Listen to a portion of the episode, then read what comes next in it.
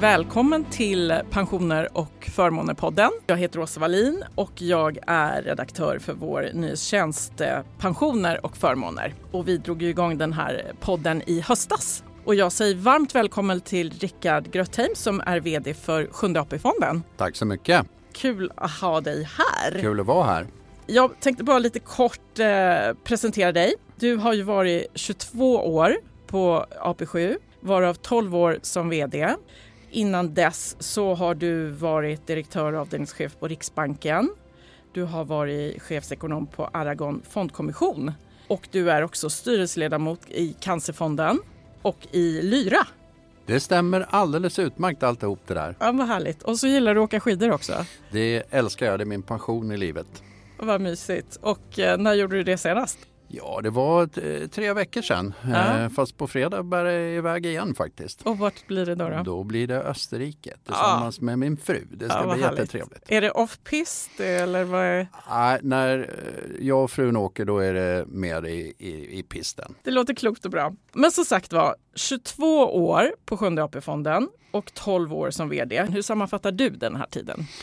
Ja, det är en lång tid, precis som du säger. Jag tycker att eh, jag kan sammanfatta den i att AP7 har blivit tydligare och tydligare ett förval. Det vill säga att eh, idag har vi då 50 procent av ungefär alla individer, 5 miljoner svenskar. Det har växt från 30 procent i början. Och även eh, systemet att utvecklas mot att eh, det ska vara ett professionellt bra förval som man kan gå in i och känna sig trygg i om man inte vill ut på fondtorget. Och jag känner att eh, sammanfattningsvis tycker jag vi har utvecklat det här till att faktiskt vara en världsledande produkt som förval och det är jag väldigt stolt över.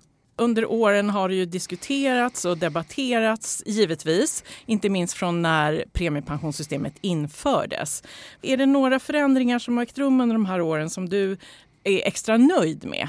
Det är väl egentligen två saker jag är extra nöjd med. Det ena är att eh, då 2009 med ikraftträdande 2010 så fattades det ett politiskt beslut att eh, låta oss ha vilken risk vi ville.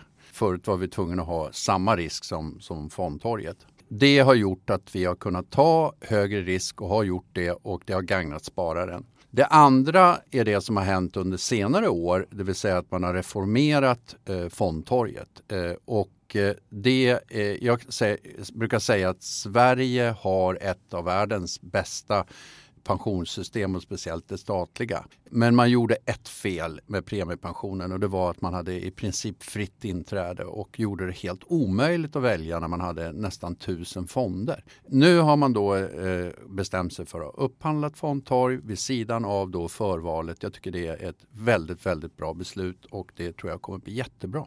Och det är ju på gång, den här förändringen av, av premiepensionen helt enkelt. Den har, den har ju redan dragit igång men man har ju inte börjat upphandla än. Men det, det är ju på gång som sagt var. Man har ju också diskuterat, du var inne på det här med, med att möjligheten att ta ökad risk och så. Den här möjligheten med hävstång. Vad tycker du om, om den kritiken idag? Jag tycker att eh, den var obefogad så tillvidare att eh, man kan ta hög risk på många olika sätt i, i aktie och finansmarknaden. Man kan ha mycket eh, investeringar i emerging markets, alltså tillväxtmarknader. Det höjer risken. Men man kan också ha det som hävstång. Vi gick ju tillbaks till finansteorin som visade att eh, det, det var ett bra sätt att, att ta risk på. Nu har ju vi då rört oss mot mindre hävstång och eh, lite andra eh, riskbärande instrument eh, istället. Jag tyckte att den där diskussionen blev lite förvirrad i, ibland faktiskt. Mm. Sen vet jag ju att ni då från årsskiftet nu i år har fått nya lite friare placeringsregler. Kan du berätta lite mer om det? Ja, det här har vi då begärt eller vi har, vi har tyckt att vi ska ha det eh, och det har väl pågått i, jag tror det är fem år att jag och andra företrädare för AP7 har sagt att det vore bra och det vore bra för spararen att få tillgång till fastighetsinvesteringar, eh, infrastruktur och så vidare. Nu har man då som en del av det här paketet att reformera premiepensionssystemen där fondtorget då ingår som en komponent. Då har man beslutat att ge oss det här. När vi tittar då på eh, beräkningar eh, i hur vi då ska göra det här så är det väldigt tydligt att det är jättebra för spararen. Man kommer både minska risken och höja avkastningen genom att eh, då få tillgång till mer private equity, alltså onoterade bolag, eh, fastigheter Eh, och eh, infrastruktur. Så det här är ett jättebra beslut eh, tycker jag. Mm. På tal om avkastning, så den går ju upp och ner. Så ser det ju ut. Jag vet att ni 2021 så hade ni eh, 31,5 procent i avkastning. Väldigt starkt. Förra året var det ju minus 9,5 procent. Det var ett ganska turbulent år på aktiemarknaden. Eh, vad, vad, säger du då om 2023? Vad ska man som sparare hos, eh, Sjunde AP-fonden förvänta sig för avkastning? För det första tror jag man ska titta liksom på vad kan man förvänta sig av aktier på lång sikt. De flesta beräkningar visar att eh, på långa serier, då pratar vi om 100 år och kanske mer än det, då, då ger aktier 4,5 procent mer än en ränta. Nu är räntorna på väg upp och, eh, och aktieriskpremien ligger väl kvar någonstans där på 4,5 procent eh, över lång tid. Och då kanske man kan räkna med 7-8 procent per år. De här 30 procent som vi har haft ett antal år, de är ju exceptionella och jag har försökt att förklara att det går upp och det går ner.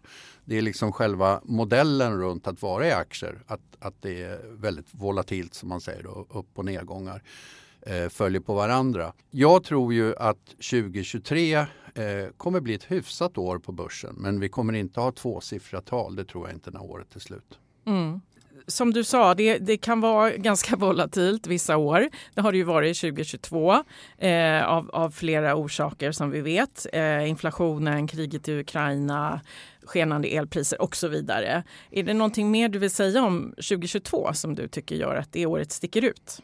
Nej, men det är ju slutet på en ekonomisk politik under nästan 15 år som byggde på att man stimulerade väldigt kraftfullt. Man vågade inte släppa igenom en, en eh, lågkonjunktur. I mina ögon så blev den stimulansen då under pandemin alldeles för kraftfull. Det var både eh, finanspolitik som stimulerade och penningpolitik och vi hade negativa räntor. Och någonstans så kommer då inflationen och den har kommit nu och det är väldigt, väldigt eh, bekymmersamt tycker jag. Men det här var ju året när 20 år av fallande så att säga, både räntor och, och inflation tog ett abrupt slut. Nu hoppas jag och jag tror att eh, eh centralbankerna runt om i världen tar det här på största allvar. Och det gör ju att eh, vi ser ju nu att ränteprognoserna hela tiden snickras om. Jag såg senast idag Handelsbanken gick ut och trodde att det ska bli både högre inflation och högre räntor. Och det kommer nog fler sådana prognosrevideringar. Så det är klart att det här är, eh, 22 blev inledningen på en väldigt, väldigt viktig period i att ekonomiska politiken nu tar hand om det här eh, grundproblemet, det vill säga den höga inflationen. Går det att säga, var det någonting som också var positivt med 2022? Ja, eh, jag tycker ju och har tyckt rätt länge att eh, negativa räntor är inte bra. Det är inte bra för, eh, för att det blir för billigt att låna. Det är inte heller bra eh, för oss som är kapitalplacerare. Vi har ingenstans att, så att säga, ha ett riskfritt alternativ. Och många tvingats in i aktier eh, inom situationstecken som har gjort att vi har fått, eh, vi fick i alla fall en övervärdering på, på tillgångsmarknaderna. Någonting som är bra är att vi har normaliserat räntorna. Det, det tror jag nog är, är, är rätt vettigt faktiskt. Om man tittar lite på sikt här så, så de som kommer in och börjar jobba nu och börjar spara till sin pension, de kommer ju ha en ganska stor andel av pensionen kopplad till avkastningen då på kapitalmarknaden. Och där kan det ju bli ganska volatilt och stora svängningar. Hur, eh, hur ser du på det? Är det, är det en, en större risk eller vad, vad tänker du kring det? Ja, alltså det är ju så att eh man kan inte få avkastning. Eh, det finns ingen eh, risk, eller vad heter det, gratis lunch. Så det är klart man måste ta risk för att, för att få då den här avkastningen och då får man en bättre pension. Det är klart man måste ju då göra produkterna så att när pengarna ska betalas ut, det vill säga när man går i pension vid vad det nu kan vara 65 års ålder i normalfallet då ska risken vara väl avvägd. Men att man som ung människa givetvis eh, ska ha del av eh, finansmarknadens kapitalavkastning, det, det, tror jag är vettigt. Det ger en högre pension. Och då får man helt enkelt bara räkna med att det kommer, det kommer vara lite svängningar upp och ner helt enkelt. Jag vet att det också från eh, olika håll, bland annat från en del eh, miljöorganisationer finns kritik mot att eh, Sjunde AP-fonden investerar i fossila bolag. Vad säger du om den kritiken? Vi har ju försökt eh, argumentera för, för våran modell, om vi säger så. Den, vår modell går ju långt tillbaks i tiden. Den går ju ut på att vi vill ha verklig förändring, brukar vi säga, i realekonomin. Och det, det innebär ju att vi vill vara med och se till att våra portföljbolag ställer om. Och då är det viktigt att fossilbolag då gör den här omställningen. Tittar vi på kolbolag så är det ju att man, att man inte ska expandera i sina anläggningar. Och där har vi då börjat utesluta kolbolag som, som har höga e-, expansionsplaner.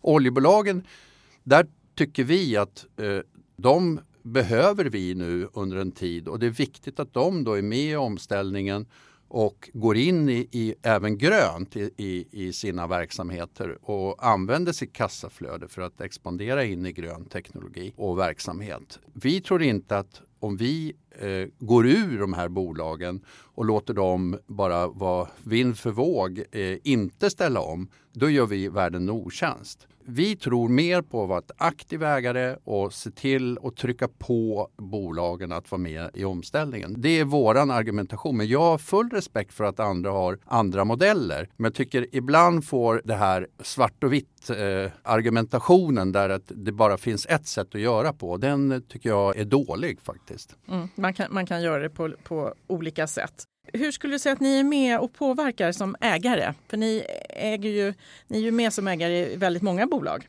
Vi har ett antal eh, sätt att, att göra det här. Det, det ena är ju då eh, givetvis genom röstning. Vi kan eh, då på bolagsstämmor vara med eh, och rösta i en viss eh, riktning. Vi kan vara intensiv i vår dialog på bolag som, som vi då tycker skall förändra sig. Vi kan också utesluta bolag, vilket vi gör, som ett sätt att säga att Nej, men vi vill gärna investera i er, men så som ni uppträder idag så kan vi inte det och då blir det ett påtryckningsmedel. Sen använder vi också domstolsprocesser framförallt i USA som ett sätt att också komma åt bolagens dåliga beteende. Mm.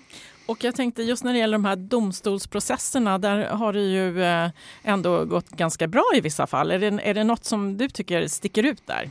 Ja, vi har ju hållit på med det här i, i 15 år nu och det har mer och mer blivit ett medel att påverka bolagen och deras eh, så att säga, beteende snarare än att stämma dem för att försöka få igen pengar. Det får vi i många fall ändå i olika förlikningar. Vi har haft två rätt uppmärksammade eh, då såna här eh, påtryckningar via domstol. Det ena var ju Facebook och det andra var Google eh, som ju är då eh, bekanta namn och, och, och, vi tyckte att det var viktigt att, att vi agerar i de här två fallen. I Googles fall så var det också då som svensk eh, pensionsform för fem miljoner människor gå in i ett fall som gällde sexuella trakasserier. Då var det speciellt viktigt och vi fick ju faktiskt Google att backa eh, att då, de hade ju låtit en del i ledningen som var då anklagade för sexuella trakasserier köpas ut.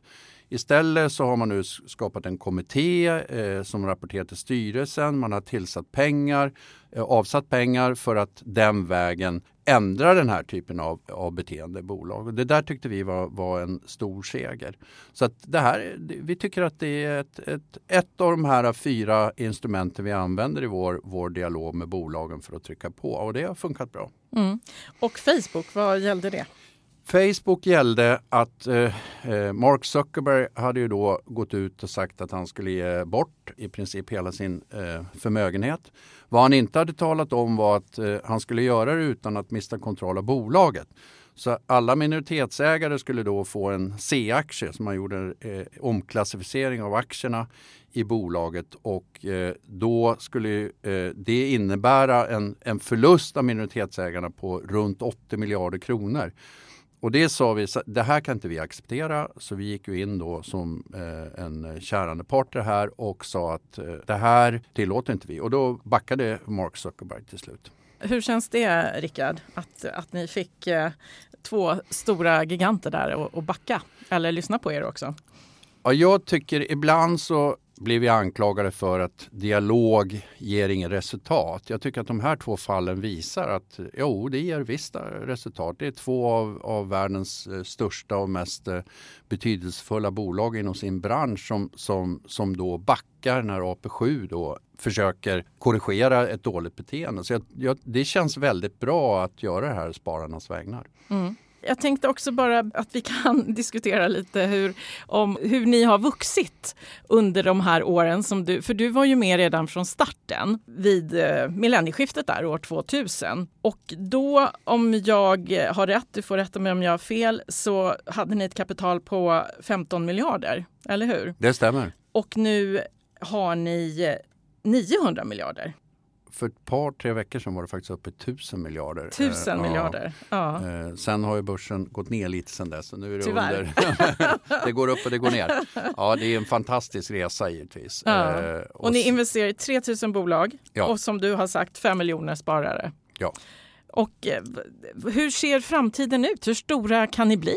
Det beror ju helt och hållet på givetvis hur många som, som stannar kvar i AP7. Idag är det ju så att 97-98 procent av alla förstagångsväljare eh, in i systemet hamnar hos AP7. Och det är inte för att man tycker AP7 är, så bra eh, så att eh, alla stannar för den sakens skull. Utan det är ju helt enkelt unga människor som har så långt kvar till pension som man tänker snarare kanske på att ja, man har sommarjobbat och så börjar man på universitetet eller vad man nu gör och så är det mer om man koncentrerar sig på vilken öl man ska köpa på eh, nationen och så vidare. Och det är vettigt. Men eh, klart, stannar många av dem där kvar då kommer vi växa rätt rejält bara av den anledningen. Det andra är kapitalavkastningen. Hälften av de här tusen miljarderna har ju skapats genom, mer än hälften, eh, genom kapitalavkastningen.